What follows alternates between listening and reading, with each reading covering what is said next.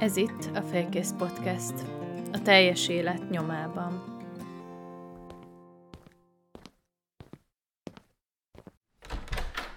Sziasztok! Ez itt a Félkész Podcast, üdvözlök minden hallgatót. Ebben az epizódban Galó Nórával fogok beszélni. Galó Nóráról azt kell tudni, hogy ő egy dietetikus, akit talán a Lidl szakácskönyvekből már ismerhettek, hiszen, ha jól tudom, már immár 7 éve foglalkozol és segíted a Lidl szakácskönyvek sikerességét a dietetikai szempontból. Az első kérdésem az lenne, mielőtt még belevágunk az ismerkedésbe, és szeretném, hogy, hogy ugye megismerjenek a hallgatók,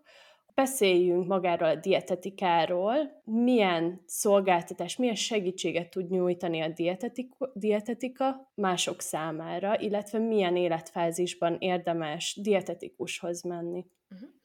Sziasztok! Szeretettel köszöntök mindenkit, és köszönöm szépen Gabinak ezt a megtisztelő felkérést. Hát amikor a szakmámról kell beszélni, akkor ugye egy kicsit elfogult vagyok, úgyhogy azt tudom mondani, hogy tulajdonképpen, ha ezt így végig gondolom, akkor, akkor bármikor lehet vagy érdemes dietetikushoz fordulni, mert ugye itt bonthatjuk egyébként két nagy témakörre így az eseteket, Ugye beszélhetünk egyrészt prevencióról, az egy nagyon jó dolog, amikor már valakiben megfogalmazódik az az igény, hogy én az egészségemre szeretnék figyelni, azt szeretném megőrizni, az öregedést, a betegségeket lehetőség szerint késleltetni, vagy kitolni, amennyire csak lehet, főleg akkor, ha valaki mondjuk tudja, hogy az ő családjában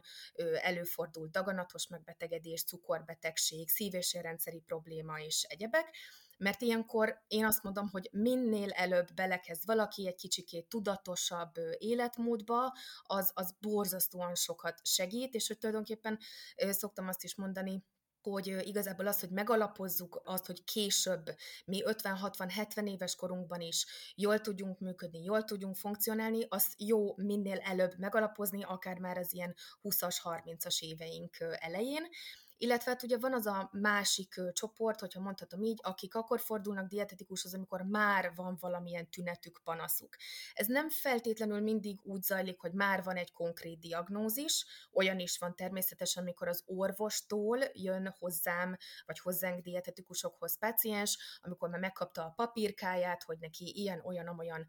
állapotot találtak, vagy ilyen-olyan-amolyan betegsége van, és akkor belekezdünk nyilván a terápiába, de olyan is van, amikor csak tünetekkel, panaszokkal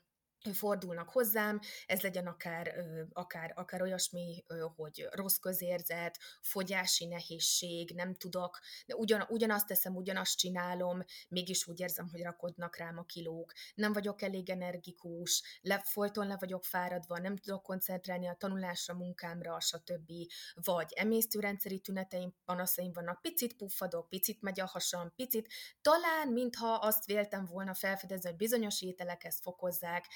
stb. Tehát, hogy igazából azt mondhatom, hogy tényleg bármikor, vagy akár, akár milyen helyzetben, de ez mindig ugye egyéri, és mindig, mindig az adott illető. Hát nyilván mindenkinek megvan az a, megvan az a momentum, amikor, amikor megérik benne az elhatározás, hogy akkor én most szakemberhez fordulok, és segítséget kérek. És szerintem ez egy nagyon-nagyon jó dolog, és ezt kellene valahogy bátorítani az emberekben, és ezt kellene, erre kellene őket ösztönözni, hogy ne féljenek, és merjenek segítséget kérni. Ha pici, úgymond banális problémájuk van, akkor is, és hát nyilván, nyilván mert hogy minél előbb annál, annál jobb. Tehát nem kell feltétlenül megvárni azt, hogy az a, azok a tünetek, panaszok egy, egy akár egy betegségé ö, alakuljanak ki. Úgyhogy vannak olyan állapotok, amikor még vissz, az, a, az az adott dolog az még visszafordítható, és hát nyilván vannak olyanok is, amikor sajnos már nem, úgyhogy ilyenkor csak a betegségnek a progresszióját tudjuk úgymond lassítani, vagy a szövődményeknek a megjelenését tudjuk egy picit időben ö, kitolni és menedzselni, kordában tartani, tartani próbáljuk azt az adott betegséget hogyha tudjuk azt, hogy nekünk bizonyos betegségekre vélhetően genetikai hajlamunk van, hát ez elég egyszerű végig gondolni, azt, azt kell megnézni, hogy a szülők, illetve nagyszülők között milyen betegségekről tudunk, akkor is, hogyha elhunytak a, a nagyszülők bizonyos betegségben esetleg, vagy hogyha még élnek, csak hát ők együtt élnek azzal az adott betegséggel, mert ugye azért vannak, va, nagyon sok olyan van, ami, aminek van genetikai háttere. Egyébként azt kell, hogy mondjam, hogy ez nem feltétlenül, tehát ez, ez annyira egy érdekes dolog, hogy ha van is rá genetikai hajlamunk, akármilyen betegségről is legyen szó, de én megfelelő életmódot folytatok, akkor nekem nem biztos, hogy abból bármikor az életem során ki fog alakulni az a betegség. Tehát ilyenkor beszélünk, tehát igazából, ha a prevenciót azt végül is fogalmazhatjuk így is, vagy, vagy érthetjük így is, Úgyhogy én valahogy innen közelíteném meg ezt a dolgot, hogy az állapotunk az, az ugye folyamatosan változik. Lehet ugye az, hogy egy kicsit stresszesebb időszakunk van, leterheltebbek vagyunk, kicsit kevésbé tudtunk odafigyelni a rendszeres testmozgásra, folyadékbevitelre, tápanyagbevitelre, stb. És lehet, hogy valaki akkor, akkor jut arra az elhatározás, hogy oké, okay, hogy nagy gond nincs, de most úgy érzem, hogy egy picit úgy kisiklott a, a rendszer nálam, és akkor hogyan is lehet ezt visszatenni átterelni így a normál kerékvágásba. Szuper, jó szó, kicsit ilyen rendszer szemléletváltás uh-huh. is tud lenni mások számára. És akkor hogyan kerültél te a dietetika szakmának a bugyraiba? Mi az, ami, ami ide vitt téged? Ez egy bosszú és kanyargós út volt, volt benne néhány hát, emelkedő és lejtő, Szóval, hát én eredetileg az első diplomám szerint angol nyelvtanár vagyok, és ez így elég meglepő lehet, hogy fú, hát egy bölcsész beállítottságú valakiből hogy lesz ö, egészségügyi szakember, és hát úgy, hogy tulajdonképpen nem volt ez sosem, nagyon-nagyon sok minden érdekelt. Tehát amikor én középiskolás voltam, akkor a biológia, a történelem, a nyelvek, a matek, még matek tagozatos is voltam, szóval, hogy ilyen kicsit, kicsit szertágazó volt, és nehéz volt így leszűkítenem, hogy akkor én most milyen irányba is menjek. De hát akkoriban egy kicsit a, a bölcsészvonal nálunk ugye családi adottság, úgyhogy az, az volt a hangsúlyosabb, és én is ebbe az irányba indultam el. Jó pár évet egyébként eltöltöttem a szakmába, meg tanítottam mindenféle korosztályt, meg nyelvvizsgacentrumban dolgoztam, meg, meg amit el lehet képzelni. Úgy azt hiszem, hogy tényleg mondhatom, hogy kihoztam a szakmából így a, a, a maximumot. És azt éreztem egy idő után, hogy úgy valami úgy hiányzik, tehát hogy úgy, úgy volt egy kis hiányérzetem, és nem mellesleg egyre jobban érdekelt engem ez, a, ez az egészségmegőrzés, egészségtudatosság. Én nagyon tulajdonképpen mondhatom, hogy kiskorom óta én a Sámlin álltam anyukám mellett a konyhában, és én ott már bele kontárkodtam, úgymond, vagy ott kuktáskodtam mellette, tehát ez a főzés, mit teszünk, milyen alapanyagokat használunk, stb. Ez a vonal is megvolt, és akkor volt egy olyan évem, amit én külföldön töltöttem, ott pedig, ö, hát elszakadva az eredeti szakmámtól, egy gyógyszertárban kezdtem el dolgozni, és a három hónap próbaidő után pedig elkezdtem ott egy ilyen gyógyszertári asszisztens képzést, és akkor ott még közelebb került hozzám ez a, ez a téma, ott megismerkedtem már ilyen speciálisabb étrend kiegészítőkkel, meg, meg hát ott külföldön egy teljesen más rendszer volt, étel intoleranciások, allergiások, jöttek a kis kuponjaikkal, amit tulajdonképpen ott a gyógyszertárban speciális termékekre be tudtak váltani, hát ez nekem vadonatúj volt, meg hát ugye ilyet a mai napig Magyarországon ugye nem látunk, szóval, hogy sok-sok ilyen kis puzzle darab elkezdett itt szépen össze állni, és hát mm, őszinte leszek, nem tudtam, hogy van ilyen, hogy dietetikus képzés, fogalmam nem volt róla, úgyhogy hát Google ugye a barátunk, és elkezdtem, vagy hát így családilag, mert ebben a szüleim is ezt el, elmeséltem otthon, és akkor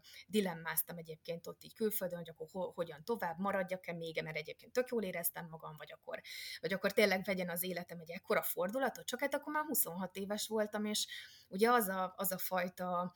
ugye eljön az a pillanat, amikor az ember már inkább karriert építene, és nem éppen váltana, Úgyhogy hát ez egy kicsit, kicsit tényleg egy ilyen olyan időszak volt, hogy hát most akkor jó, de hát meg kell próbálni. Én úgy voltam vele, hogy meg kell próbálni, mert újra kellett felvételiznem, mert az, az én még a, úgymond a régi rendszerben érettségiztem, hogy egyetlen megugrom-e azt, hogy az sikerül, és egyetlen elérem azt a ponthatárt, és hát utána tisztában voltam azzal, hogy hát itt aztán anatómia, meg biokémia, meg, meg minden lesz. Ja, mert hogy ugye közben kiderítettem, hogy ez a Semmelweis Egyetemen zajlik ez a képzés, az egészségtudományi karon, és hogy ez egy négy éves, tehát nyolc fél éves képzés. Tehát ez nem valami egy-két fél éves kis, kis plusz, vagy kis ilyen ö, okleveles képzés, hanem ez egy rendes, úgymond főiskolai szintű, vagy hát a BRC ö, képzés.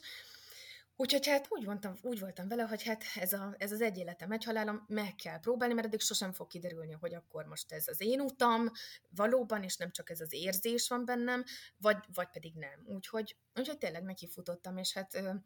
csak most így tényleg röviden, hát nagyon zöggenőmentesen ment minden. Tehát így, így jöttek a jelek, hogy a felvételi, akkor utána a ponthatár is simán meg volt, akkor bekerültem, akkor nagy, borzasztó nagy lelkesedéssel és energiával vágtam bele, tegyük hozzá mondjuk munka mellett,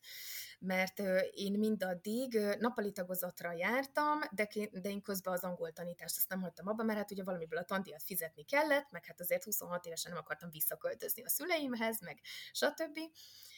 De hát úgy voltam vele, hogy jó, hát ez most egy kemény négy év lesz, de, de hát csináljuk. És, és hát elrepült, azt kell, hogy mondjam, és tényleg mondhatom, hogy minden percét élveztem, és, és sose volt benne. Onnantól kezdve, hogy, hogy ez az út, ezen az úton elindultam, egy percig nem volt kérdés, hogy én ezt végigcsinálom. Ez szuper hallani azt is, hogy azért igen, 26 évesen, amit te mondtál, hogy talán azt érezzük, hogy nem, nem, most, most maradni kell, most nagyon bele kell mélyülni a szakmába, itt az ideje, nem tudom, komolyra fordítani az életemet. És ennek ellenére, hogy meghoztad ezt a döntést, meg most is egyébként eh, nálunk be van kapcsolva a kamera, úgyhogy eh, látom, hogy mosolyogsz, meg milyen lelkesen mesélsz róla, úgyhogy eh, ez nagyon szuper, és talán mások számára is inspiráló tud lenni, amikor karrierváltásról van szó. Még azt a témát hadd hozzam fel, hogy ugye maga a dietetika én most azt mondom Magyarországon, illetve hogy én feltételezem, ez kb.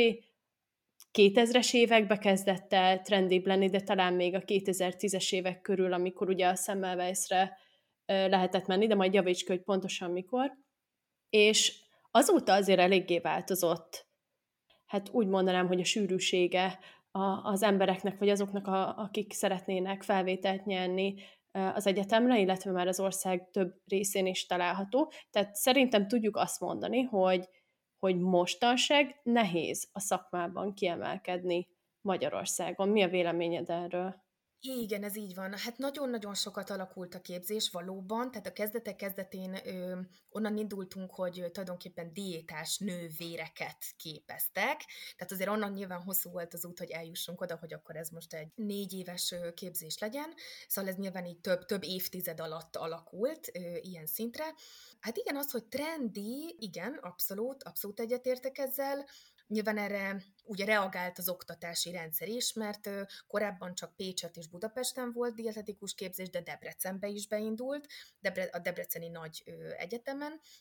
Úgyhogy most már az országban három helyen képeznek dietetikusokat. Én a, a Semmelweisnek jobban tudom így a számait mondani, de körülbelül egy olyan 100-120 fővel indul minden évfolyam, és egy olyan 60-an ö, végeznek, mármint hogy úgy a normál menetrend szerint. Mert aztán persze nyilván van, akik halasztanak, meg, meg csúsztatnak, meg tehát, hogy nyilván még később ők is szereznek diplomát, de hogy mondjuk a, a, a fele az biztos, hogy, a, vagy legalább, legalább az 50-60 százaléka a hallgatóknak ö, be is fejezi, és ut- utána ugye próbál elhelyezkedni a szakmában. És igen, ez egy ö, manapság ö, tehát tényleg lehet azt mondani, hogy mm, ontja a rendszer magából a dietetikusokat, ami szerintem egy nagyon szuper dolog, mert én azt gondolom, hogy a mi szakmánk felfelé ível, és tényleg, tényleg nagyon jó lenne, hogyha ha minél többen élnének ezzel a lehetőséggel, és ugye, ahogy az elején kezdtük, hogy már prevenciós kérdésekkel is fordulnának hozzánk, és nem csak akkor, amikor már valami konkrét probléma van de mindeközben a magyar rendszer nem alakult, tehát itt most gondolok itt az állami közkórházakra, tehát sajnos még mindig ugyanúgy szól az alaptörvény, hogy egy kórházban száz betegre jut egy fő dietetikus. Most ezt úgy nagyságrendileg ezt úgy képzeljétek el, hogy egy nagyobb kórházban négy-öt fő dietetikus dolgozik. Az összes osztályon, beleértve a gastroenterológiát, az onkológiát, a hematológiát, stb. stb. Tehát, hogy egyszerűen iszonyatosan szerintem nagyon rossz ez az arány, hogy ennyi betegre egyetlen egy fő dietetikus jut. Tehát én azt gondolom, hogy hát nyilván ez egy nagyon szuper dolog lenne, hogyha a rendszer képes lenne sokkal, de sokkal több dietetikust alkalmazni, így akkor a frissen végzettek is könnyűszerrel el tudnának helyezkedni. Én most azt látom, hogy nagyon sokszor a fiatalok más, mert hogy a frissen végzettek más úton, módon próbálnak elindulni, elmennek ilyen egészségügyi központokba, recepciós állásokban, meg munkakörökben, meg call centeres munkakörökben, hogy egy picit már mondjuk közelebb legyenek így a, az egészségügyi rendszerhez, és nagyon sokan ö, sajnos vannak pálya elhagyók is, tehát hogy hiába szerezték meg a diplomát, meg vitték végig a tanulmányaikat, de, de egy idő után, amikor hát sok-sok próbálkozásuk nyilván kudarcba fulladt, akkor, akkor más mm, megélhetési lehetőséget keresnek, és ez meg szerintem nagyon szomorú, mert mert hogyha valaki hozzám hasonlóan ekkora motivációval, meg lelkesedéssel választotta ezt a szakmát, akkor, akkor azt szerintem egy olyan rossz dolog, hogy mégsem tud abban kiteljesedni, amit ő választott magának, és amit, amit tényleg hivatásának tekint. Úgyhogy nyilván vannak erre más lehetőségek is, vagy megoldások, de hát azért ugye nem mindenki feltétlenül rögtön gondolja úgy, én sem gondoltam úgy, hogy akkor én most vállalkozó dietetikus leszek, és akkor majd én itt megkeresem az együttműködő partnereimet, meg akkor én majd itt magamnak fogok toborozni a betegeket, meg stb. Úgyhogy ez azért nyilván nálam sem így indult, tehát azért az, ahol most vagyok,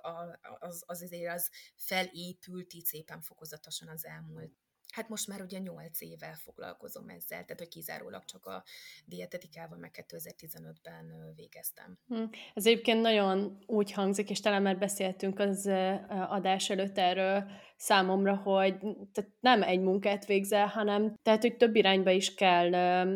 értened a dolgokhoz. Kb. azt tudom állítani, hogy influencerkedsz, egy kicsi business development, aztán ugye a pénzügyek is, tehát hogy azért nagyon, nagyon szerteágazó és talán, hogyha a te szempontodat nézzük, hogy vállalkozóként, hogyan lehet kiemelkedni a szakmán belül? Igen, hát ez egy nagyon, én is azt gondolom, hogy ez egy sokoldalú dolog, de én mondjuk ezt a részét mondjuk nagyon élvezem. Én borzasztóan hiszek ebben az úgynevezett lifelong learningben, tehát hogy ez a, az ember tényleg élethosszig tanul, mind a szakmában, mert én azt gondolom, hogy az is nagyon fontos, hogy valaki ki akar tűnni, ki akar emelkedni, akkor up-to-date legyen, napra kész legyen, tájékozódjon,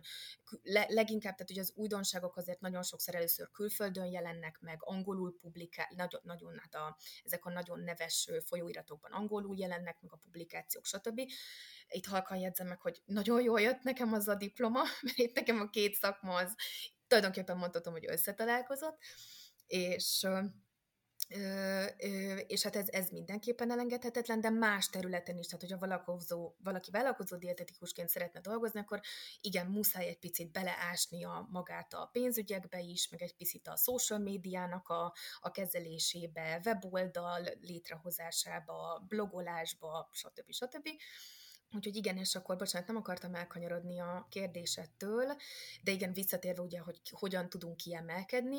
azért már köztünk is, már mint a dietetikusok között is megfigyelhető az, hogy valaki specializálódik egy, egy bizonyos területre, vagy betegségcsoportra. Mondok pár példát, valaki mondjuk egy cukorbeteg központba megy el dietetikusként dolgozni, és hát akkor nyilvánvalóan ebből adódóan ő a cukorbetegeknek a menedzselésében, oktatásában, edukációjában, fog nyilván sok meg nagy tapasztalatot szerezni. Valaki a gyerekekkel kezd el foglalkozni, a hozzátáplálással, az ételintoleranciák, allergiákkal, valaki anyagcsere hormonális betegségekkel, valaki gastroenterológiai irányba, tehát hogyha mondjuk egy, egy, mondjuk egy privát gastroenterológián dolgozik valaki, akkor ott meg nagyon sokat fog találkozni a refluxtól kezdve, a gyulladásos bélbetegségeken át, egy, egy csomó mindennel, és, és nyilván ez ugye megköveteli azt, hogy azon a területen mi még több információt szerezünk, és még jobban elmélyedjünk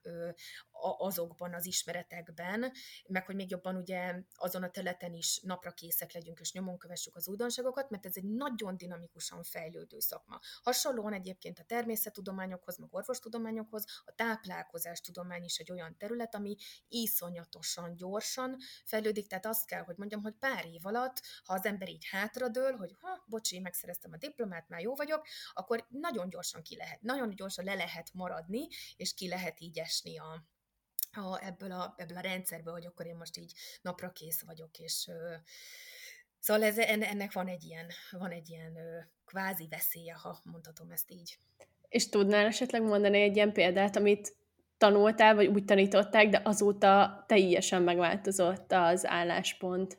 Sok ilyet tudnék mondani. Amikor én ö, dietetikusnak tanultam, olyan, hogy inzulin rezisztencia, főleg így inzulin rezisztencia PCO-val, hát ezekről még akkoriban nagyon-nagyon-nagyon keveset lehetett tudni. Talán említés szintjén volt róla szó, de, de nem így, ahogy, ahogy ez most gyakorlatilag teljesen így a köztudatban van, és hogy egy utcán megszólítunk egy embert, és megkérdezzük, akkor ő is tudja, fog, fogja most már tudni, hogy mi az, hogy inzulin rezisztencia. Szóval, hogy ez ennyire, ennyire sokat fejlődött akkor például a hormonális egyensúly, ciklus, szinkron és társaik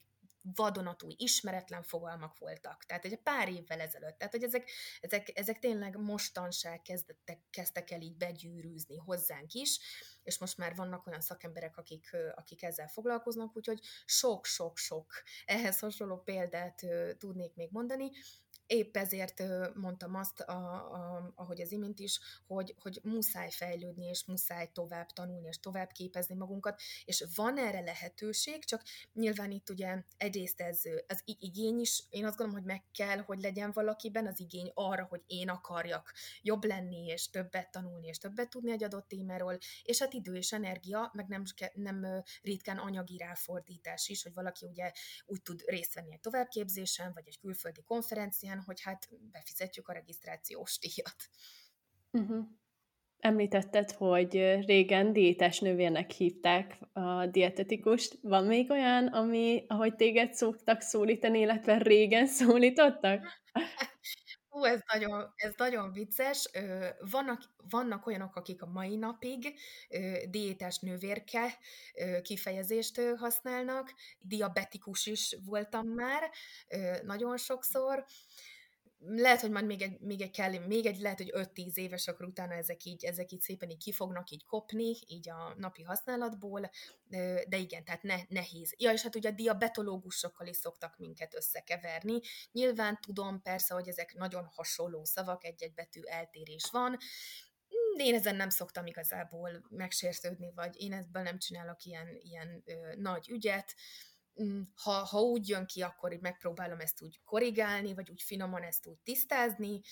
de nem is, nem is, nem is mindig erőltetem ezt a, ezt a dolgot. Inkább ez egy olyan dolog, amin én, meg, én így megmosolyogtat, tehát hogy inkább, inkább ilyen próbálom ilyen viccesen felfogni. Igen, de ezt tudod olyan, mint amikor összetévesztik Budapestet Bukarestel, és akkor így, hát, aha, végül is, igen, de nem ugyanaz. Igen, igen, igen, igen. így van. Köszi szépen, hogy kicsit aktualizáltuk a helyzetet a dietetika kapcsán, illetve hogy mi a helyzet Magyarországon. Említettél egy trendi topikot, ez pedig ugye a menstruációs ciklus fókuszba helyezése, ugye említetted, hogy ez a magyarul ciklus szinkron, vagy ciklus szinkron életmódnak hívják. Igazából, ha visszagondolunk, és én is arra gondolok, hogy hogyan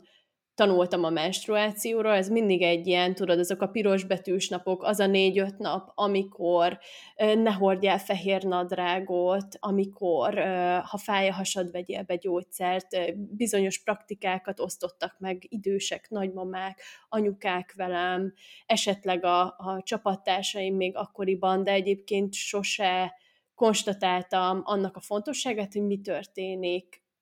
e között és ugye a menstruációs ciklus pedig egy hosszabb dolog, az csak egy, a menstruáció maga egy, egy bizonyos kis falatkája részlete annak, amit maga ez a ciklus takar. Szóval mit kell tudni a ciklus szinkronról, és miért fontos ez? Így van, szerintem szuperul mondtad, hogy kiszoktuk ragadni azt a pár napot, és akkor ezt most igen mindenféle fogalmakkal, vagy mindenféle szó, szóval, szinonimával lehet, hogy ki, ki, ki így hívja, ki úgy hívja, hát tulajdonképpen a menstruációs vérzésről van szó, ami ugye normál körülmények között ilyen három kötőjel öt napig tart, és azt tekintjük normálisnak, és az tulajdonképpen, hogyha most így ebben a cik, az egész ciklust tekintem, akkor ez a ciklusnak a legeleje. Tehát az első úgy, úgy szoktuk mondani, hogy piros vérzéses nappal indul, az a ciklusnak az első napja, és onnantól számítjuk a, a napokat. Utána, ugye hát a menstruáció az nyilván akkor van, amikor nem történt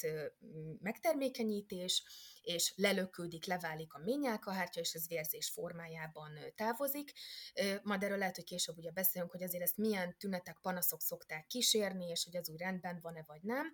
mert azért nagyon sok nő megszenvedi ezeket a, ezeket a napokat, akár azért, mert annyira erőteljes a vérzés, azért, mert görcsölnek, vannak olyanok, akik ilyenkor csak fájdalomcsillapítóval tudnak létezni. Konkrétan olyan paciensem is volt, aki dolgozni nem tudott. Nem tudott a munkájába bemenni a munkahelyére az első kettő-három nap alatt, Na, mindegy, erről majd úgy is beszélünk még. Ez egy nagyon, nagyon érdekes dolog, és akkor ugye, ha elindul a, a ciklus, és befejeződik a menses, akkor utána jön az úgynevezett follikuláris fázis, ugye akkor előkészülnek, vagy hát érésnek indulnak azok a kis tüszők, amiből a ciklus közepére, az ovuláció idejére általában egy domináns tüsző alakul ki, utána az a tüsző megreped,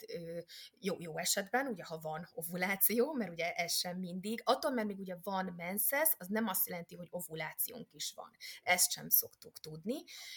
ugye kettő az egy kicsit így összemosódik,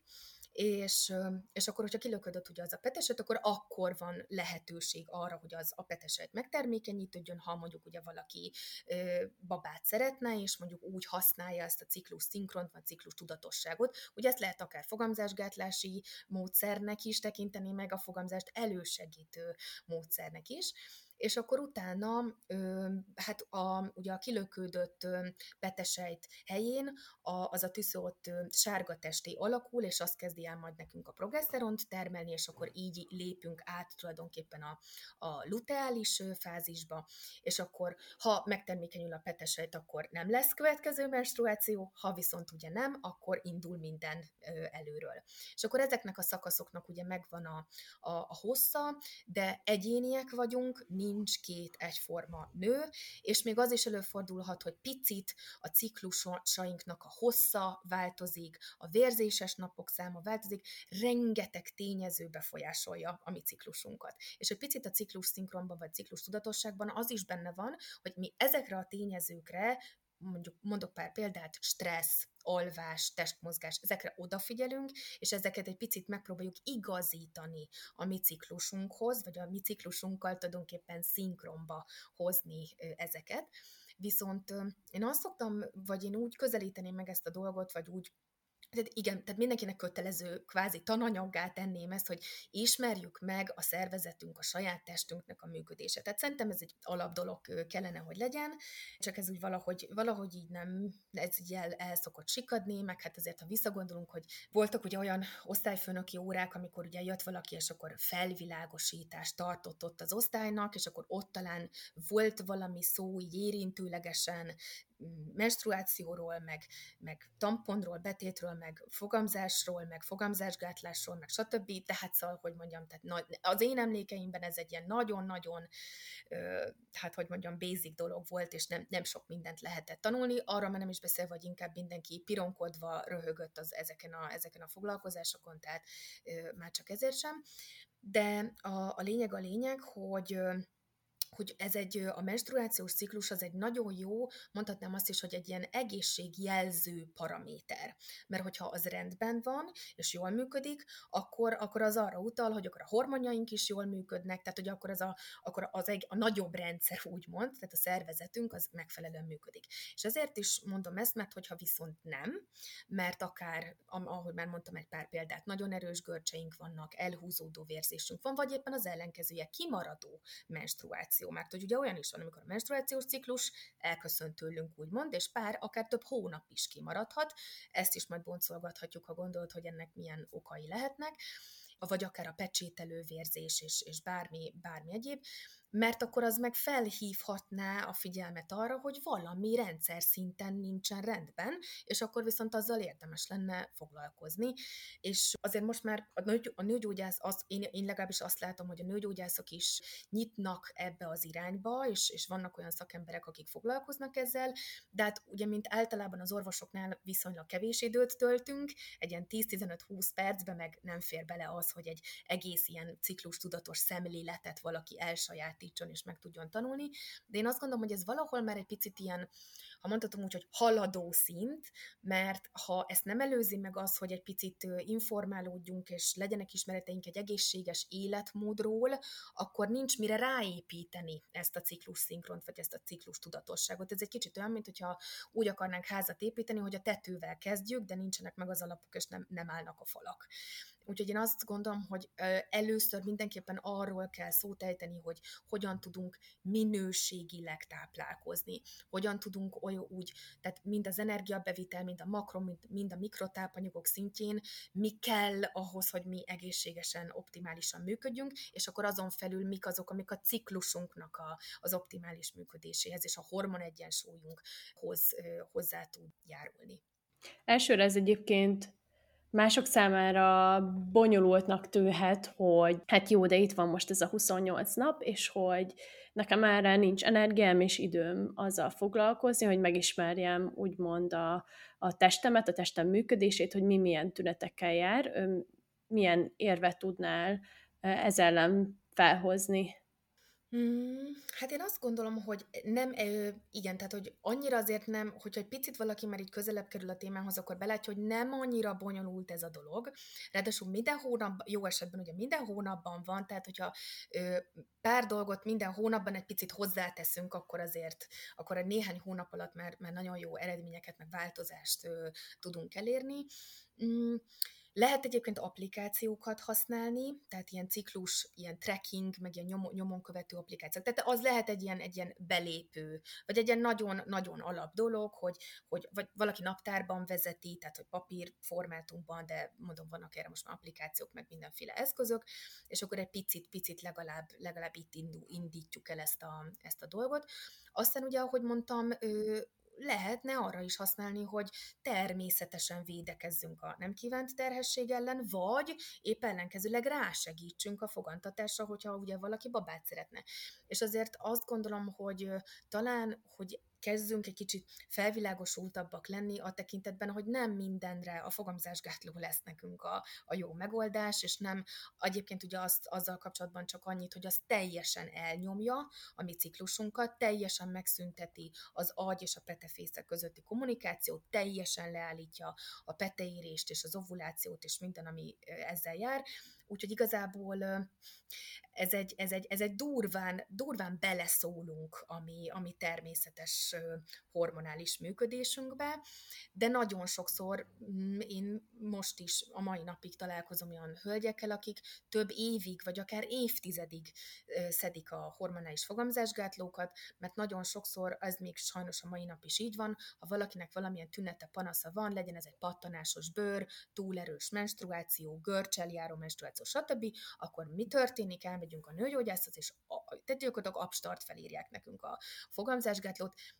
tisztelet a kivételnek, aki esetleg előtte azért bizonyos laborvizsgálatokat, meg trombózisra való hajlamot, meg stb. ellenőriz, azért ez még mindig sajnos nagyon ritkaság számba megy, és akkor hát ez a fiatal hölgy elkezdi a fogamzásgátot, és akkor azt hiszi, hogy hát ez akkor ez így szuper, akkor most így több dolgot is megoldottunk egyszerre, és akkor utána jön a fekete leves, általában néhány év elteltével, vagy a fogamzásgátlót, amikor valaki le, leteszi, mert úgy dönt mégis valamilyen okból kifolylag, hogy akkor most ezt mégis felfüggeszti, akkor utána, utána tapasztaljuk sokszor azt, hogy hát ez nem javított meg semmit, meg ez tulajdonképpen nem oldott meg semmit, vagy nem rakott helyre semmit, és akkor akkor kell kezdeni gyakorlatilag tulajdonképpen a nulláról az egészet. Hm, ez olyan érdekes. Jelenleg biztosan sok nőt érint a fogamzásgátló használata. Egyébként érdekesség, hogy itt Dániában alapvetően 14 éves kortól majdnem minden lány szedi, és ennek nagy a, úgymond idézősen a kultúrája jelenleg, és egyébként én nagyon kíváncsi vagyok, hogy mikor fog kijönni a férfi fogamzásgátló, amin most is ugye dolgoznak, meg ez is biztos egy érdekes, hogy milyen hatással lehet a férfiakra és az ő egészségükre. Még arra térünk vissza a menstruációs ciklus esetén, hogy milyen hormonok játszanak szerepet ebbe, és ez milyen tünetekkel jár. Ugye említetted, hogy van akinél mondjuk a menstruáció során ilyen-olyan nehezebb tünetekkel fog szembesülni, ami akár a munka képességét elveszíti azzal arra a bizonyos napokra. Mi a helyzet ugye a többi um, nappal? Uh-huh, uh-huh. Jó, hát ez egy, tulajdonképpen ez egy nagyon finoman hangolt és megkomponált rendszer. Tehát itt nem is tulajdonképpen egy hormonnak a, a hatásairól beszélhetünk, hanem több hormon, amik tulajdonképpen egymással ö, tehát, hogy, tehát, hogy ezeknek a szintje ö, ciklikusan változik a, a mi menstruációs ciklusunk alatt. Hát egyébként erre azt szokták mondani, hogy egy, egy nőnek egy hónap alatt annyit változik a hormonrendszere, mint egy férfinak egész életében. Kis túlzással nyilván, de hogy azért mi tényleg, tehát ez egy nagyon-nagyon intenzív és nagyon dinamikus ö, folyamat, úgyhogy hát hogy most nyilván itt most megpróbálom valahogy így érthetően, vagy ilyen kicsit leegyszerűsítve összefoglalni, de ugye az agy és a petefészek által termelt hormonok vesznek részt a, a ciklusunknak a szabályozásában. Van egy, az agynak két része, az úgynevezett hipotalamusz, az, az fogja termelni nekünk ezt az úgynevezett GNRH-nak szokták rövidíteni, ez a gonadotropin felszabadító hormon, ez kommunikál az agyalapimirigyel, az agyalapimirigy termeli nekünk az FSH-t, ezt a tüszőérlelő hormonnak is szokták mondani, illetve az LH-t, az pedig a tüszőrepesztő hormon, és akkor tulajdonképpen még egy szinttel lejjebb megyünk, és ugye a petefészeknek is megvan a saját maga hormontermelése, nyilván ugye ezt úgy kell érteni, hogy a stimuláló hormonok, azok a szerveknek a hormontermelésére hatnak, de van egy tehát oda-vissza tulajdonképpen kommunikálnak egymással. Tehát van egy ilyen, van egy ilyen visszacsatolás is a, a rendszerben, és akkor a ciklus első felében az ösztrogénnek a szintje kezd el emelkedni, tehát, illetve ugye, onnan, ugye azt mondtam, hogy onnan indulunk, hogy menstruáció, akkor van az összes hormonunknak tulajdonképpen, vagy most a nemi hormonokról beszélünk, a nemi hormonoknak a legalacsonyabb a szintje a menses alatt. És akkor ezután, amikor elindul a, a, a befejeződik a menses, és elindul a follikuláris fázis, akkor ugye az ösztrogén és egy kicsit a tesztoszteron is elkezd egyébként emelkedni. Ez csak egy pici meg megjegyzés, hogy igen, van a női szervezetben úgynevezett androgén, több, többféle férfi nemi hormon, ez így van jól, mert nekünk is kell a tesztoszteron az izomépítéstől kezdve csomó funkcióhoz, és vice versa, tehát a férfiak szervezetében is vannak női nemi hormonok. Csak hogy ö, így azért ö, nyilván van némi, ö, azt mondtam, hogy nyilván nem változik annyit a férfiak hormonális rendszere, mint a, mint a miénk, de, de hogy ezek a nemi hormonok mindkét nem esetében megtalálhatók és akkor amikor elérkezik az ovuláció, akkor ott van egy ilyen csúcs, ott, ott vannak a, hát mondhatom, hogy a maxra járatva a hormonok, az ösztrogén, a tesztoszteron és ugye az LH, ez az LH csúcs, mert ugye az LH az a tüsző repesztő hormon, és akkor utána, a, ahogy már ugye utaltam rá, a ciklus második felében, amikor jó esetben megtörtént az ovuláció, akkor meg a progeszteron veszi át a, a, a, az ösztrogén szintje elkezd csökkenni, és a progeszteron az, ami meg szépen fokozatosan elkezd termelődni, és ugye ha bekövetkezik a, a terhesség, akkor egyébként a progeszteron még tovább fog emelkedni, és az egész várandóság alatt nagyon magas lesz a progeszteronnak a szintje,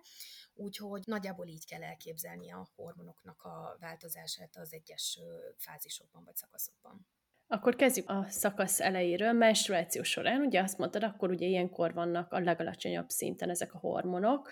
Így van hogyan néz ez ki mondjuk valakinek a mindennapjaiból, hogyan észrevehető ez, milyen tünetekkel járhat, vagy akár ilyen közérzetbeli dolgokra is gondolok. Egyébként ez egy érdekes dolog, hogy a, ezt szokták egyébként a menstruációnak a fázisait az évszakokkal is párhuzamba állítani, és a menstruációt azt a tél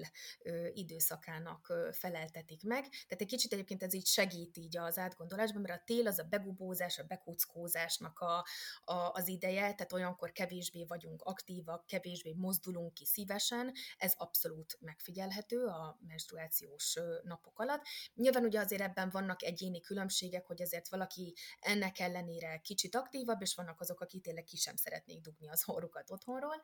Viszont ilyenkor egyébként az energia, az is megfigyelhető, az energiaszint is lecsökken, ez teljesen természetes. Itt például mondjuk abszolút érdemes az edzéseket ahhoz igazítani, tehát ilyenkor nem szerencsés az, hogyha erőltetjük a nagyon intenzív intenzív, nagyon magas pulzusszámmal járó hit edzéseket például, hanem ilyenkor egy kellemes, átmozgató, stretching, joga, séta, azok egyébként még a görcsoldó hatással is rendelkeznek, tehát a menstruációs fájdalmat azt lehet úgy enyhíteni teljesen természetesen, hogy egy picikét mozgunk, és egy picit átmozgatjuk magunkat, de ha az sem esik jól, akkor igazából azt sem feltétlenül kell erőltetni, de azért ilyen, ilyenfajta mozgásokra abszolút érdemes gondolni, és azért a menszesz vége felé azért, meg ahogy az ösztrogén elkezd fokozatosan emelkedni, akkor az energiaszintünk is elkezd visszafelé kúszni, úgyhogy azért a már a negyedik, ötödik ciklus napon már nem, nem érezzük magunkat annyira enerváltnak, amit még esetleg érdemes megjegyezni a menstruációs fázissal kapcsolatban, hogy ilyenkor eléggé intuitívak vagyunk, és jól megy a befelé figyelés, a tervezés, adott esetben a, a, az újrakezdés, tehát hogy ilyenkor jó lehet mondjuk ilyen terveket szövögetni, vagy, vagy esetleg jó, jó gondolataink lesznek ilyenkor, és ezeket érdemes lehet kihasználni. Ami egy picit nehezebben megy még ilyenkor, az az alvás. Nehezebben alszunk el, mint mondjuk a ciklusnak a második felében, az alacsony hormonszintek következtében, és még egy olyan jelenség van, hogy ilyenkor érezhetjük magunkat kívánósabbnak, és sóvároghatunk akár kalóriát, kalóriadúsabb ételek, zsírban gazdagabb, állati eredetű termékek, tehát hogy a, ennek egyébként abszolút teljesen megvan a fiziológiás magyarázata, vért veszítünk, nem is keveset, tehát ilyenkor azért egy olyan 30-50 ml vért mindenképpen, és a vérvesztesség az ugye tápanyagvesztességgel is jár, illetve hát ugye, ha elmúlt a menstruációk, ugye azt visszapróbálja pótolni ugye a szervezetünk, de hát a vérképzés az egy nagyon energia és tápanyag igényes folyamat, tehát ilyenkor a vasban gazdag ételek, a B12, a folát, ezek mind-mind nagyon fontos, fontosak, és ez lehet az oka annak, hogy ilyenkor a kicsikét olyan markánsabb vagy testesebb, tartalmasabb ételeket, zsírosabb húsokat, stb. megkívánjuk. Úgyhogy, de mondom, ez egy, ez egy teljesen természetes dolog. Ezzel kapcsolatban csak annyi, mint érdekesség, hogy nagyon-nagyon sok nő a menstruáció alatt tulajdonképpen mindenképpen vérszegénynek mondható, de nagyon-nagyon sok, én a munkám vagy a szakmám során nagyon sokszor találkozom azzal, hogy ez egy eléggé kiterjedt probléma, és nagyon-nagyon sokszor találkozunk teljesen kimerült vasraktárakkal, és, és alacsony B12 vitamin szinttel, elégtelen folát szinttel, stb. És hát ezek, hogyha ezekből nincs elegendő, nem áll elegendő rendelkezésre, de itt azért még nyilván réz, meg egy csomó minden mást is említhetnék, csak most nyilván így ezek a legfontosabbak, akkor a vérképzés az zavart szenved. És akkor ennek, ennek azért megvan a következménye, nem csak a ciklusunkban tapasztalhatjuk azt, hanem ugye az energiaszintünkben is megnyilvánul, tehát ugye ha valaki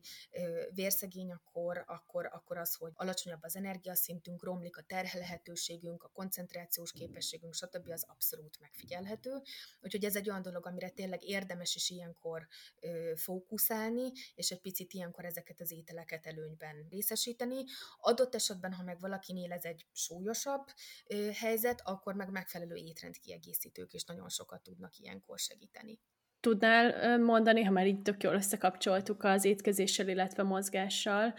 olyan ételeket, amiket mondjuk akár te is szívesen fogyasztasz ezeken a napokon? Tojásételek, májételek, tehát ezek, a, ezek rendkívül tápanyagdúsak, ezek mondhatnám, hogy olyanok, mint hogyha bevennénk egy multivitamint. Tehát, hogy annyi minden van bennük, ami, ami, ami egyszerűen tényleg nincsen párjuk, mondhatnám ugye így is.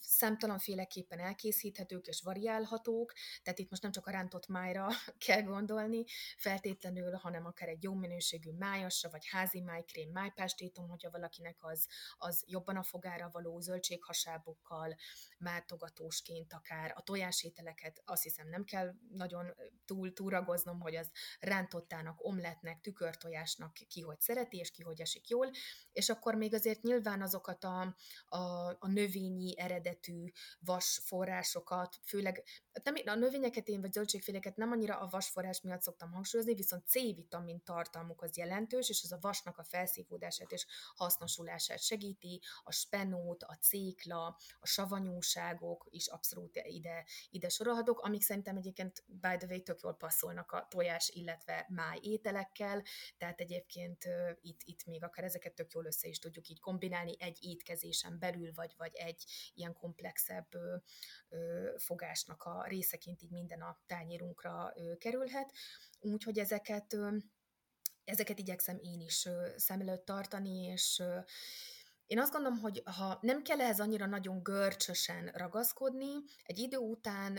hogyha már eléggé magabiztosak vagyunk, és figyelünk a, a testünknek az ilyen kis finom, apró jelzéseire, akkor úgy is jönni fognak ezek a, ezek a kis sugallatok, hogy most éppen mi az, amit megkívánunk, és ez ilyen mondhatnám, hogy ez kicsit ilyen intuitív alapon is működhet. Lehet, hogy az elején még így tudatosabban oda kell figyelni erre a dologra, de lehet, hogy kettő-három ciklus elteltével már abszolút egy ilyen teljesen természetes és ilyen automatikus dolog lesz, hogy igen, én ilyenkor tudom, hogy ezeket az ételeket, nekem ezek ilyenkor jó lesnek, és ezek rengeteg tápanyaggal látják el a szervezetemet, és akkor ez teljesen ilyen, ilyen tulajdonképpen egy ilyen rutinná is válhat.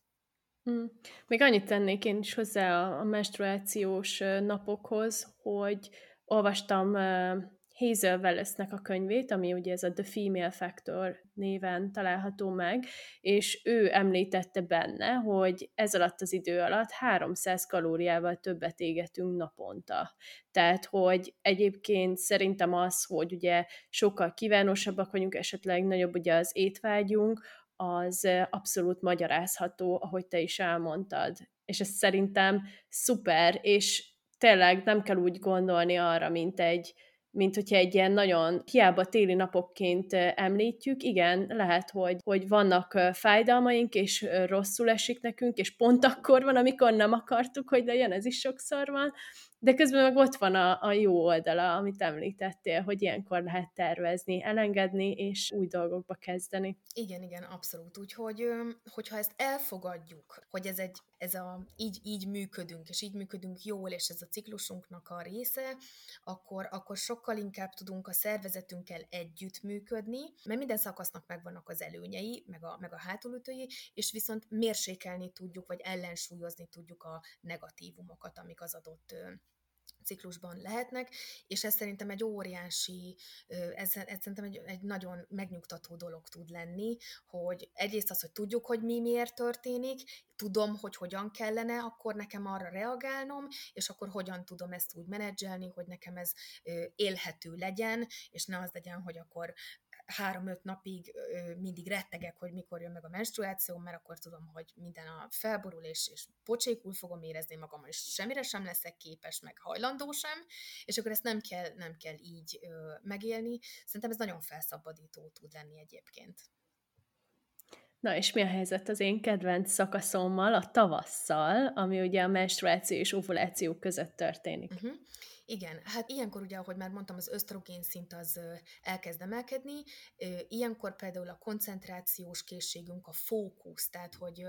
oda tudjunk valamire egy nagyon összpontosítani tudjunk fókuszálni, ez például mondjuk ilyen döntéshozatalnál abszolút előnyös lehet, tehát hogyha mondjuk van egy olyan, nem tudom, valamint dilemmázunk már egy ideje is, vagy nem tudtuk eldönteni, hogy most A legyen, vagy B legyen, akkor mondjuk lehet, hogy pont ez a szakasz lesz az, amikor, amikor ez sokkal könnyebben megy, és akkor ezt érdemes lehet kiaknázni, illetve ilyenkor nyugodtabbak vagyunk, optimistábbak, jobbkedvűek vagyunk, optimistábbak, energikusabbnak érezzük magunkat, sőt, elkezd ugye az önbizalmunk is megjönni, ilyenkor általában motiváltabbak is vagyunk, motiváltabbak arra, hogy mondjuk ki is mozduljunk, és társasági életet éljünk. Ez még tovább fog fokozódni majd az ovuláció idején, de ez már megfigyelhető, és ez már elkezdődik, és elindul a follikuláris szakaszban, vagy a tavasz ideje alatt is. Úgyhogy, úgyhogy itt ez azt gondolom, hogy itt általában még az is megfigyelhető, hogy valahogy a, az önbizalom kapcsán és a, a motiváltság kapcsán, hogy ilyenkor általában a bőrünk, a hajunk is úgy, úgy szebbnek látjuk magunkat valahogy, úgyhogy ilyenkor ezt is, ezt is ugye ilyenkor, ilyenkor szeretünk úgy talán jobban kicsinosítani magunkat, vagy öltözködni, vagy valami, de ez, ez is egy teljesen természetes dolog, és, és szerintem ez, ez megint egy olyan dolog, ami csak az előnyünkre válhat, és akkor ezeket így tudjuk, még jobban akár ki tudjuk hangsúlyozni, hogyha mondjuk akár el tudom képzelni azt is, mondjuk egy állásinterjúra ebben a szakaszban elmen, tudom, hogy ez kicsit irreális, hogy mondjuk úgy időzítsük pont, de mondjuk mi van, ha igen, ha szerencsésen úgy alakul, akkor mondjuk például az is egy, akkor eléggé megnyerőek tudunk lenni, meg, meg vonzóak, most ez nyilván csak egy kiragadott példa így a hétköznapokból, de hát akár, akár, akár lehetne így alakítani. Hát ezt abszolút ki lehet használni, amikor megkérdezik, hogy és mikor érsz rá, és akkor egy pillanat megnyitom a naptáramat. Igen, igen, igen, így van, így van. Mi a helyzet a tavasz idején a mozgással? Én, ha jól tudom, akkor ez a amikor a legjobban tudunk teljesíteni, legintenzívebb mozgásokat tudjuk csinálni, fájdalom vagy izomlázmentesen, stb. I- igen, én azt gondolom, hogy ilyenkor érdemesebb akár új sportok, tehát hogyha éppen úgy, úgy vagyunk, hogy kedvünk van kipróbálni valami újat, akkor nyugodtan vagy bátran. Hogyha ilyenkor arra, vál, arra vágyunk, hogy na most úgy jól csapassuk, egy, ez legyen akár egy crossfit edzés, vagy egy spinning óra, vagy bármi ilyesmi, akkor én azt gondolom, hogy ilyenkor nem fog ö, semmi gondot okozni, ilyenkor nyugodtan engedjünk ezeknek a vágyainknak, és, és nyugodtan így éljük meg. Az egy, az egy, az egy nagyon jó érzés szerintem, amikor ugye elmegy valaki edzeni, vagy akár újra kezdőként, ugye próbál mondjuk visszaszokni a rendszeres testmozgáshoz, és akkor ilyenkor sikerélménye van. És akkor ez egy tök jó dolog, mert ugye akkor, akkor az úgy a motivációnkat is így tovább fogja boostolni, hogy hát tök jól ment az edzés, akkor, akkor lesz kedvem legközelebb is elmenni. Úgyhogy mondjuk például ezt lehet így, vagy így is gondolhatunk erre a szakaszra, hogy akkor esetleg, ha valaki most kezd a mozgáshoz, vagy rendszeres testmozgáshoz visszatérni, akkor mondjuk ilyenkor, vagy ebben a szakaszban érdemes így időzíteni, vagy így előre tervezni, és az ovulációnál lesz, a, lesz ez a leg, legintenzívebb, aztán ugye ez majd folytatódni fog a, a, a luteális fázissal, és akkor, akkor viszont érdemes egy picit ezeket az intenzív edzéseket majd, vagy ezekből egy kicsit úgy visszavenni. Én nem azt mondom, hogy itt például megint az van, hogy szerintem teljesen hallgathatunk a testünknek a jelzéseire, hogy mit bír, mi az, ami jól esik, én ilyenkor, én ilyenkor is eljárok akár egy intenzívebb pilates vagy joga órára, csak akkor úgy időzítek, hogy legyen közte regenerációs pihenő napom, és ne az legyen, hogy egymás után megyek el háromszor egy héten, hanem akkor inkább úgy tervezek, hogy hétfőn, szerdán és pénteken, és akkor a köztes napokon pedig pihenek, és csak sétálok, vagy átmozgatom magamat, vagy valamilyen lájtosabb edzést végzek. Egyébként a tesztoszteron szint, ami ugye szintén megvan bennünk, ez kapcsolódik ehhez a fázishoz, hogy ezért tudunk olyan jól, nem tudom, tökösebbek vagyunk. Hát akár így is, így is lehet mondani. Igen, igen, abszolút, abszolút. Meg ugye ilyenkor a tesztoszteron, ahogy mondtam, az izomépítésért is ö, felelős, és akkor ezekkel az intenzívebb edzésekkel ilyenkor lehet az izomépítésre például így nagyobb ö, hangsúlyt fektetni. Az nekünk, nőknek is borzasztóan fontos, mármint anyagcsere szempontjából is. Tehát az, hogy, hogy hány kilók vagyunk, nem kell vele foglalkozni, az, hogy viszont mennyi izom van rajtunk, és az izom és a zsír milyen arányban vannak jelen, na az, tehát magyarul az, az nem más, mint ugye a test összetételünk, az viszont abszolút meghatározó, és ez hormonális és anyagcsere szempontjából is borzasztó fontos, tehát igen, én nagyon sokszor látom azt, hogy akár vékony hölgyeknél nincsen elegendő izom, nincsen elegendő metabolikusan aktív szövet, izomszövet. És ilyenkor mondjuk tényleg, tényleg lehetne egy picit rá segíteni, és akkor ez a fázis, vagy ez a szakasz, ez abszolút alkalmas erre. Itt ilyenkor a hormonok is mellettünk vannak, és e, ez, ezt segítik, Úgyhogy, úgyhogy ez, ez egy olyan dolog, amit hölgyek esetében én mindig hangsúlyozok, hogy izmot építeni, sokszor iz, izmot építeni is szükséges, meg hát az izomtömegünket ugye megtartani. Mert ugye azért ez nem úgy van, hogyha egyszer már felszettem magamra x kiló izmot, akkor az úgy úgy marad, hanem ugye folyamatosan tennünk kell azért, és használnunk kell azokat az izmokat, hogy, hogy meg is maradjanak, és egyébként az életkorunk előre haladtával ez egyre nehezebb egyébként ez a feladat, és menopauzáról még nem beszéltünk, de amikor ugye elkezd a ciklusunk ugye leállni, a és elérünk a menopauza időszakába, akkor ott figyelhető még meg egy ilyen nagy, nagy mértékű izomtömeg vesztés is, meg csont, meg egyebek, tehát itt nyilván ennek is abszolút hormonális háttere és hormonális oka van, meg ilyenkor még meg tud szaladni nagyon a nőknek a testsúlya is, lecsökken az alapanyagcserén, kevesebb kalóriát kezd a szervezet felhasználni, stb. stb. Ez önmagában is tudom, hogy egy nagy téma, meg nyilván nem akarok ebbe így belebonyolódni, és csak egy pici ilyen kis kitekintés, hogy, hogy nagyon, nagyon fontos, és kell, kell nekünk az, iz, az izom, az a barátunk. Arra már nem is beszélve, hogy a, ha izmosabbak vagyunk, akkor feszesebbek is vagyunk, és formásabbak is vagyunk, ez meg, én azt gondolom, hogy ez most elég jó irányba kezd el változni, hogy már nem ez a csontsovány, tehát a, nem azt tekintjük na, esztétikusnak, ha valaki elől-hátul deszka, hanem hogyha formásak vagyunk és izmosak vagyunk, úgyhogy szerintem ez egy jó irány, és, és talán, talán ezt egyre több fiatal is ö, kezdi megérteni és elfogadni, és, ö, és nem szégyelli a, a testét azért, mert, mert olyan kis izmos vagy,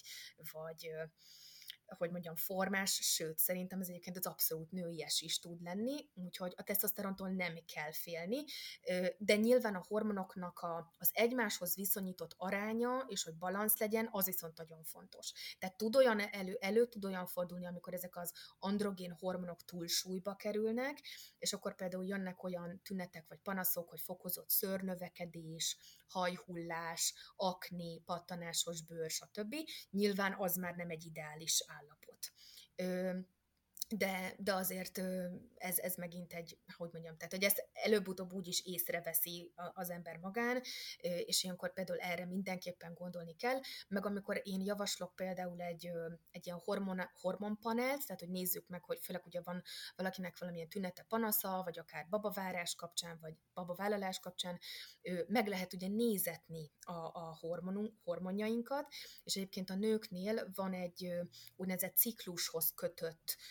vérvétel, és erre úgy érdemes elmenni, hogy a ciklus elején, tehát amikor megvan a menszeszünk az első pár napban, illetve a ciklusnak a, utána ugye a második felében, amikor már úgymond túl vagyunk a, az ovuláción, ezt általában 21, 22, 23. napra érdemes időzíteni, és akkor jó megnézni, hogy ezek a hormonok, azért kell ugye egy azon cikluson belül,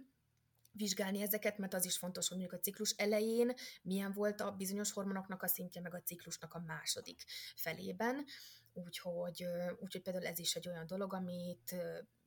kevesen tudnak, vagy, vagy nem, nincs így nagyon benne így a, a köztudatban, de nagyon hasznos vizsgálat, picit macera, hogy egy hónapban kétszer kell elmenni vérvételre, de viszont borzasztóan informatív, és nagyon sok mindent megtudhatunk ö, ezekből. És hogyan tudom lemérni a testösszetételemet? Uh-huh testösszetétel mérésre vannak egyszerűbb, meg vannak kicsit összetettebb módszerek, vagy eszközök inkább. Nagyon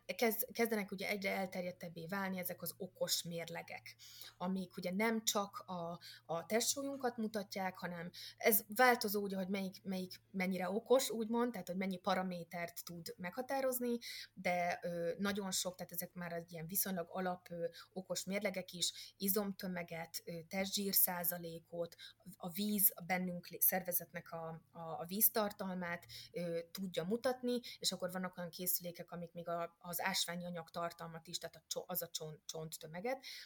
vannak olyan, ezek professzionális készülékek, amiket akár mondjuk kutatás során is lehet használni, meg kórházakban is lehet vele találkozni, egyébként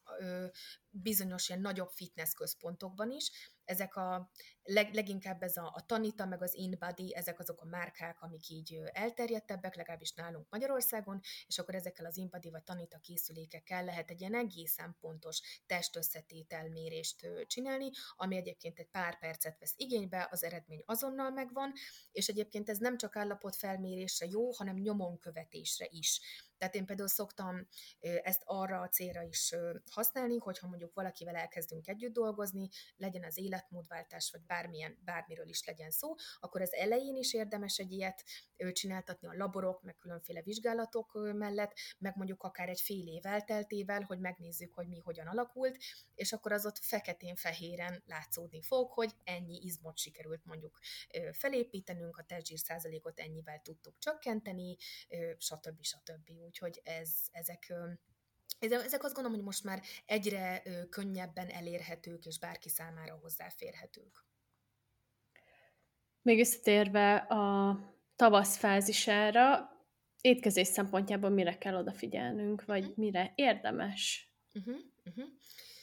Ilyenkor az étvágyunk egyébként, meg a sóvárgás, ami, ami a, menstruáció alatt jellemző volt, az, az csökken és alább hagy. Tehát ilyenkor azt tapasztaljuk, hogy a kevesebbel is beérjük, tehát kevesebb, kevesebb étellel. Itt azért az egy, az egy kvázi úgymond nehézség is lehet, hogy ilyenkor hajlamosak vagyunk nem eleget enni, de közben intenzíven edzünk, és akkor ez a kettő kombináció így nem, nem működik jól. Tehát ilyenkor arra mindenképpen érdemes odafigyelni, hogy azért az a minimum az akkor is ö, meglegyen. Lehet, hogy ilyenkor mondjuk ö, akkor nem erőltetjük a kisétkezéseket, csak három főétkezésünk van, reggeli, ebéd, vacsora, de akkor azok tartalmasabbak, picit nagyobb adagok, olyan összetételűek, hogy mindegyikben legyen fehér fehérje, jó szénhidrátok,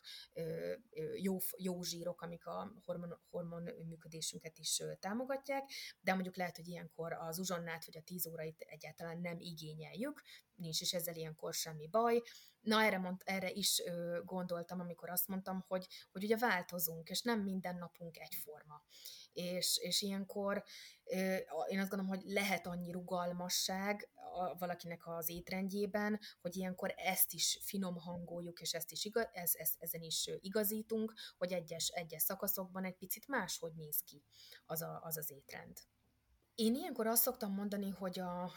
a, a, arra érdemes nagyobb hangsúlyt fektetni, hogy tápláló, minőségi kalóriákat vigyünk be.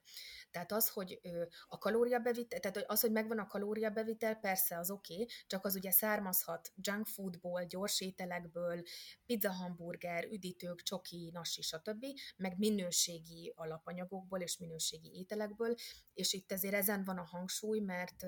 cél az, hogy legyen ovuláció minden esetben, akkor is, hogyha valaki nem feltétlenül szeretne babát, és azért ahhoz az megint egy olyan dolog, amihez kell nem csak energia, hanem tápanyagok is. Viszont, hogyha csak a kalória teljesül a kalóriabevitel, de a tápanyagbevitelünk sérül, vagy az nem megfelelő, akkor az, az nyilván a ciklusunkon is meg fog, meg, meg fog nyilvánulni. Úgyhogy, úgyhogy ez, talán, hogyha azt mondom, hogy ilyen példákat tudnék mondani, hogy minél kevesebb feldolgozott élelmiszer, kevesebb csomagolt, félkész készétel, tehát ezeket a kényelmi termékeket érdemes ilyenkor, amennyire tudjuk, legalább, legalább követhetjük ezt a 80-20 százalékos arányt, vagy szabályt, hogy legalább 80 százalékban tápláló ételeket fogyasszunk, és akkor a fennmaradó 20 százalékban beleférnek, vagy beleférhetnek ezek a kicsit kompromisszumos, vagy kevésbé épp a tápanyagsűrűségükről híres ételek, de, de azért zömmében nagyon fontos az, hogy ilyenkor, ilyenkor azért meglegyen a tápanyagbevitel, fehérjebevitel is nagyon fontos, egyébként végig a ciklus során, de ilyenkor ebben a szakaszban, meg amikor mondjuk izom, izomépítés is a cél, meg még intenzíven edzünk, akkor az, az nem egy, akkor, akkor az szerencsés, hogyha ahhoz a fehérjebevitel is, tehát megvan a kellő és optimális fehérjebevitel, mm, úgyhogy talán ezeket tudnám így kiemelni, vagy hangsúlyozni. Köszi. Mi a helyzet akkor az ovulációval? Mm az egy viszonylag ugye rövidebb ö, szakasz, ö, de nagyon izgalmas, meg, meg nagyon ö, ö, érdekes. Hát ez a, ez a, ez a csúcsa tulajdonképpen a, a dolognak minden szempontból, hormonális ö, szempontból is és ilyenkor azok a pozitív dolgok, amiről már beszéltünk a tavasz során, ezek még tovább erősödnek, Ilyenkor egyébként az energia, a hangulatunk és a tetőfokára hág, egyébként ilyenkor a libidó is még,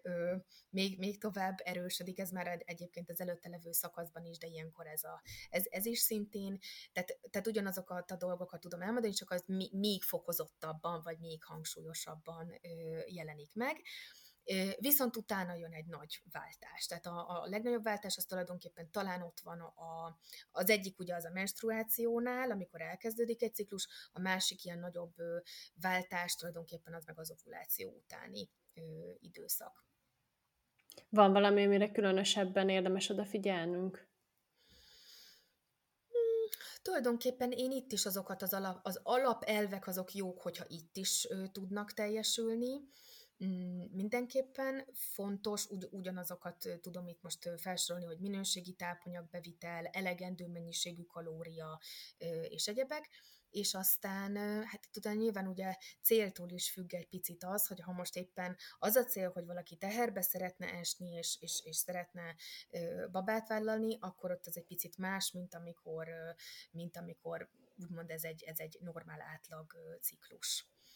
ez egy, ez egy, hát ez egy megint egy külön, külön téma, erről nagyon sokat lehetne beszélni, hogy hogy tudjuk optimalizálni azt, hogyha valaki babát szeretne vállalni, mi, mivel tudjuk ugye még jobban elősegíteni. Hát annyit, annyit súgok meg, aztán majd lehet, hogy erről majd külön fogunk beszélni, hogy hát legalább a, a tervezés előtt már három-négy hónappal érdemes ebbe, ebbe, vagy bizonyos dolgokra egy nagyobb hangsúlyt fektetni, tehát nem abban az adott ciklusban fog tulajdonképpen eldőlni, hanem, hanem ezt meg kell alapozni már legalább három vagy négy hónappal korábban.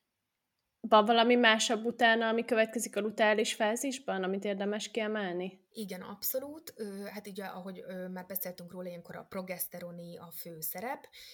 és ilyenkor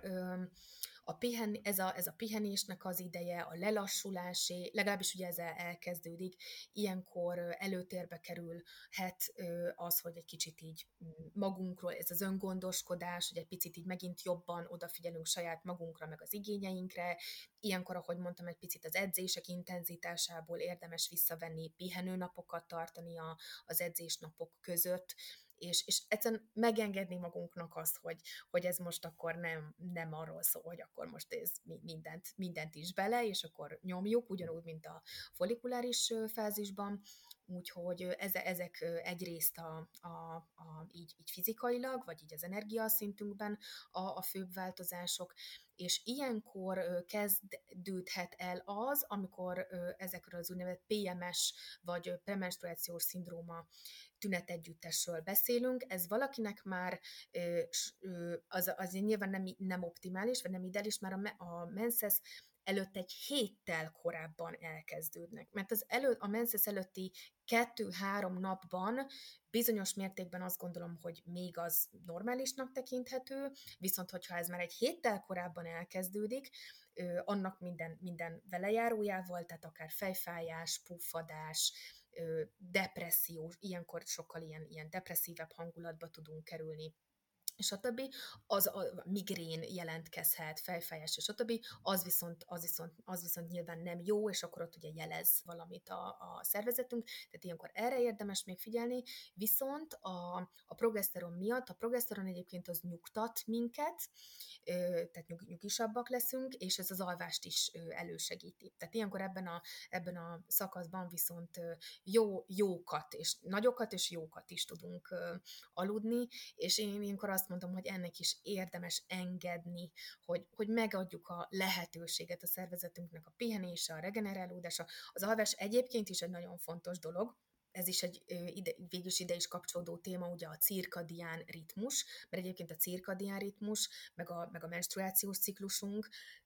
elválaszthatatlanok egymástól, csak abban nyilván más hormonok is közreműködnek a cirkadián ritmusunkba, de hát mivel ugye egy hormonrendszerről beszélünk, ez olyan, hogy mindegyik hat a, a, a másikra, tehát minden szereplő úgymond, vagy minden, minden hormon azért, azért hatással van a, a többire, és hát ilyenkor nem, egyébként sem, de hogy ilyenkor, ilyenkor aztán végképp nem szabad ezt elbagatelizálni,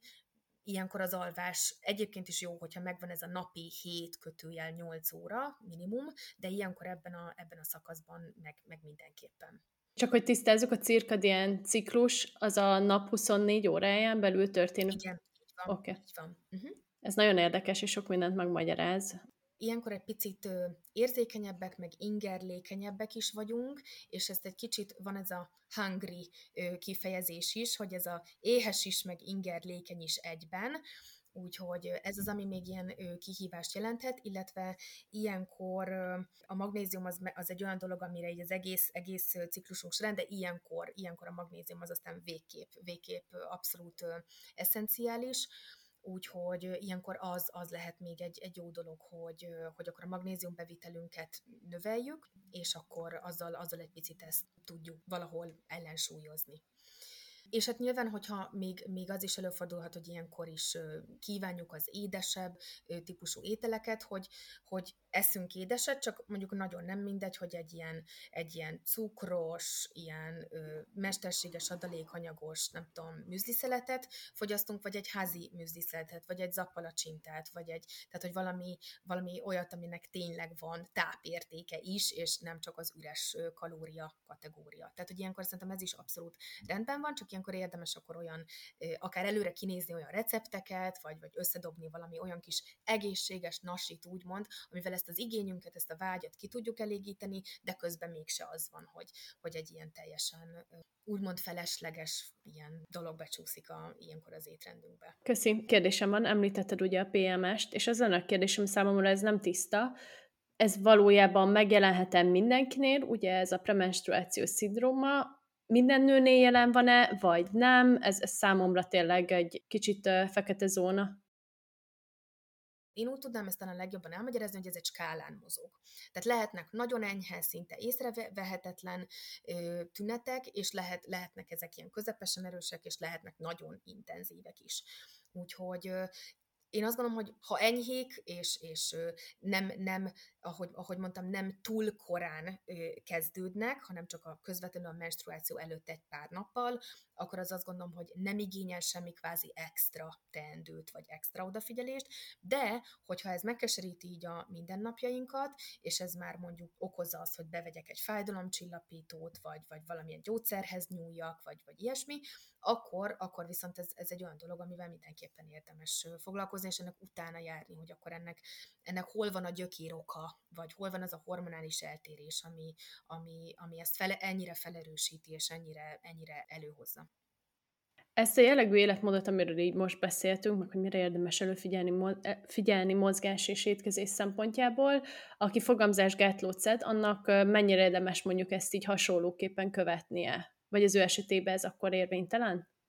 Én azt gondolom, hogy egy, a, az egészségtudatos életmód az, az mindenkinek abszolút ajánlható, független attól, hogy most alkalmaz hormonális fogamzásgátlót, avagy sem. Ö, olyan dolgokra talán most itt kettő dolgot emelnék így ezzel kapcsolatban, hogy azt tudjuk, hogy a fogamzásgátló negatívan befolyásolja a bélflóránknak az összetételét. Tehát ilyenkor arra akár ez pre- és probiotikumokkal, fermentált ételekkel, stb. mindenképpen érdemes ezt ellensúlyozni. A másik pedig az, hogy ö, gyakorlatilag ösztrogén dominanciát hoz létre, a, a fogamzásgátlónak a szedése.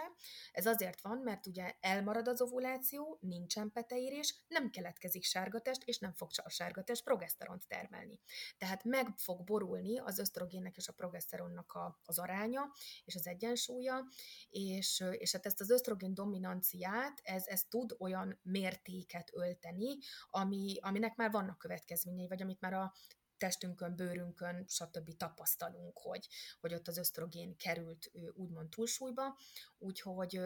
a fogamzásgátlót szedő nőknél például én még kettő dologra nagyon oda szoktam figyelni, hogy ez egyik az, hogy az ösztrogénnek a lebontását segítsük természetesen, ez a májon keresztül történik,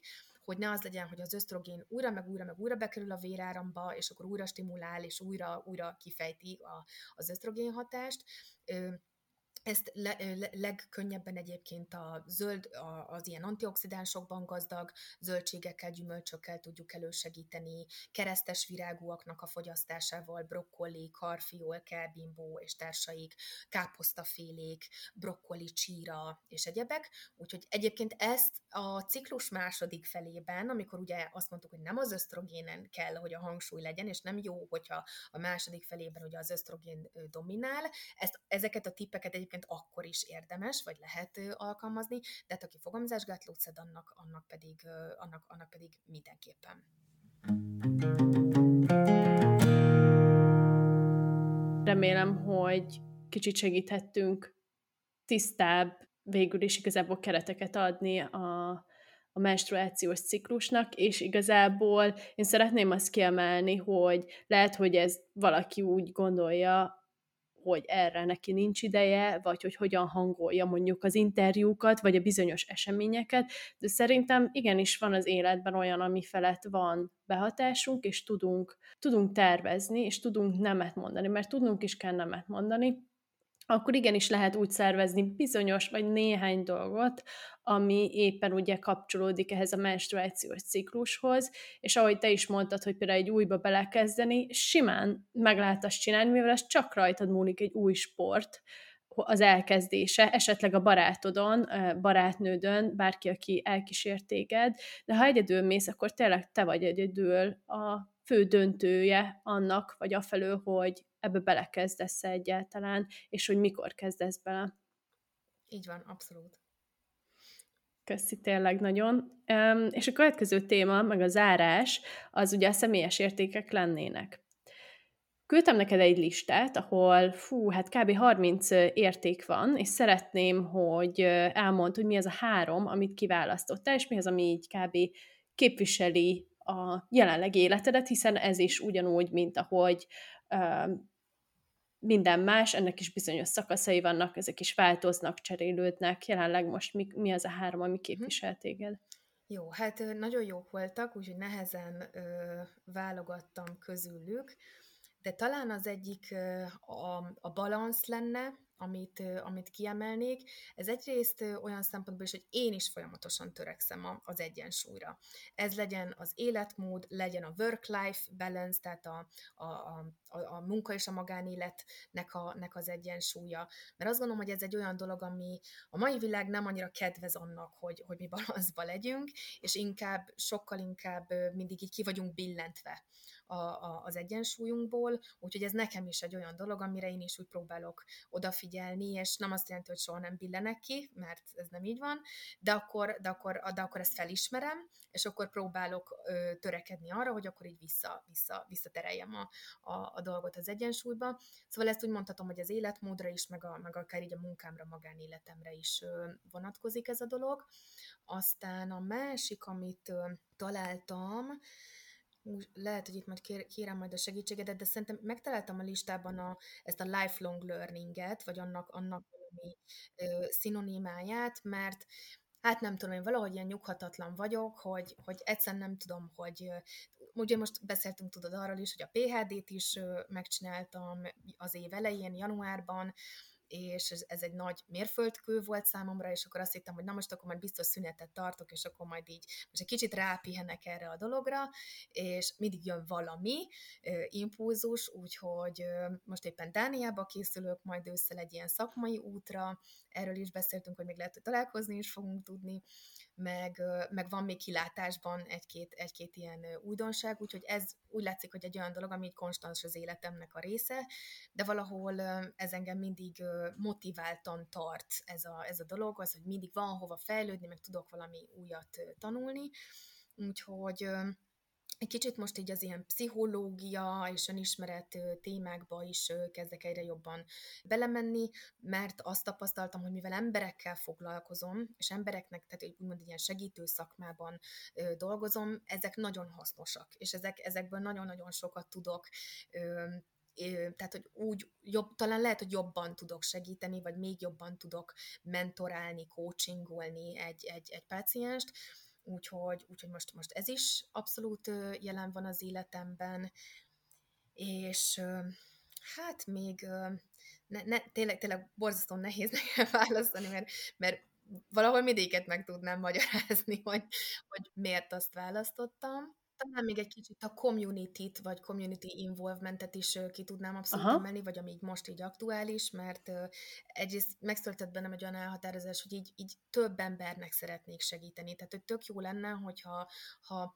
és ezt most ne, ne értsétek rosszul, most nem azért, mert hogy én megmondom a tutit, csak viszont tudom azt, hogy a visszajelzések alapján, hogy, hogy nagyon hasznosak tudnak lenni, és tényleg sorsokat és, és életminőséget lehet megváltoztatni. A héten is kaptam egy olyan visszajelzést egy fiatal hölgytől, hogy ő öt hónapi szenvedés után egy kettő-három hónap alatt olyan fantasztikusan